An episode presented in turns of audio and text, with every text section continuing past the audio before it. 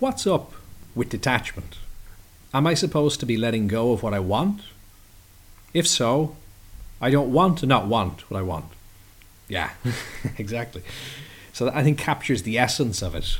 Detachment is, I think, always a confusing topic area to explore, and it's a bit of a problematic word, I think, in many many respects, uh, because it can sound it can sound like a weird concept. It can sound cold or aloof. You go, no, you know, hey, what are you, what are you doing today? I'm practicing detachment.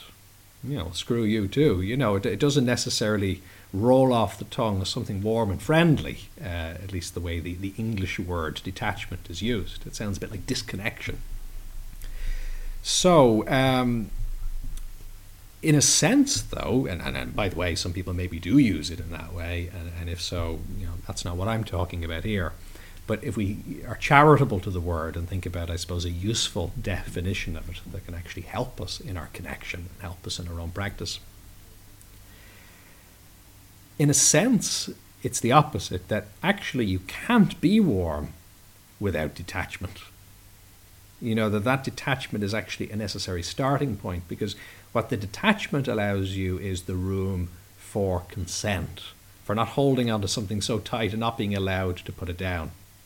So if you imagine the example of uh, of somebody and you you have to be their friend and you have to say nice things to them, that's you're not really going to get warmth from that. And the funny thing is, even if you like the person, just by sheer virtue of the fact that you have to like them and you have to say the nice thing to them, that's just going to get really weird. It's going to create a really weird dynamic. So the detachment there is going to help because you know, if you don't have to be nice to them, you're able to relax a little bit and then actually appreciate them and then be nice to them if appropriate on the basis of that.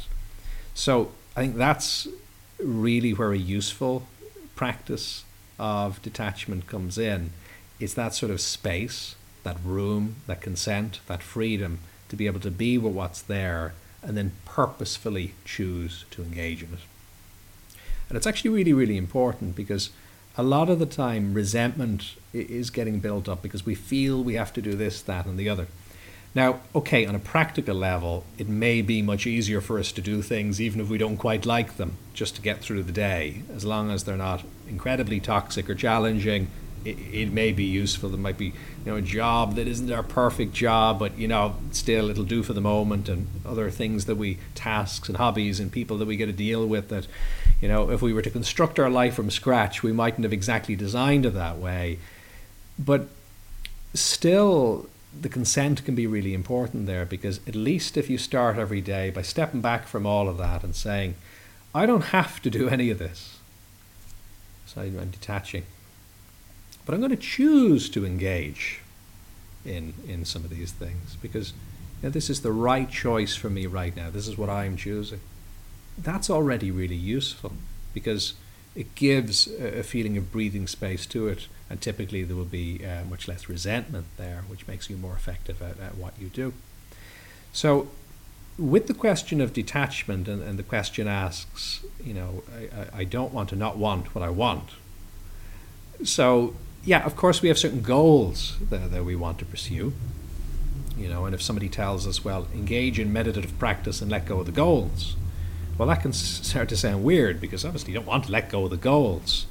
Even if you get the idea that it's important to leave a little bit of space, you, you still want to know, though, that you're moving towards your goals.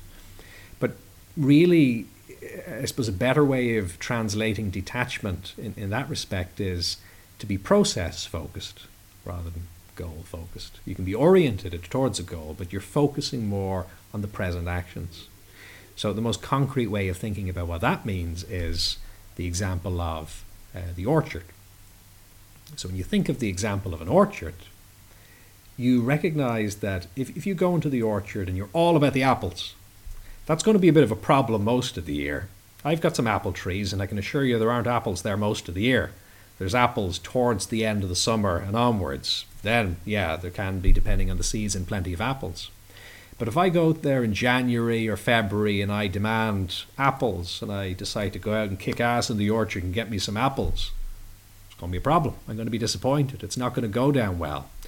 And uh, what I really need to do is detach from the apples. Now, that doesn't mean detach to the degree that I forget that these are apple trees. What I want to do is I want to engage, though, in the present moment with the fact that the trees are there, and I maybe want to care for the trees and nourish them and support them in, in whatever way is appropriate without needing apples that day. You know, I don't have a right to demand apples ever. You know, and through my own effort, I can never make an apple manifest. I just can't do it.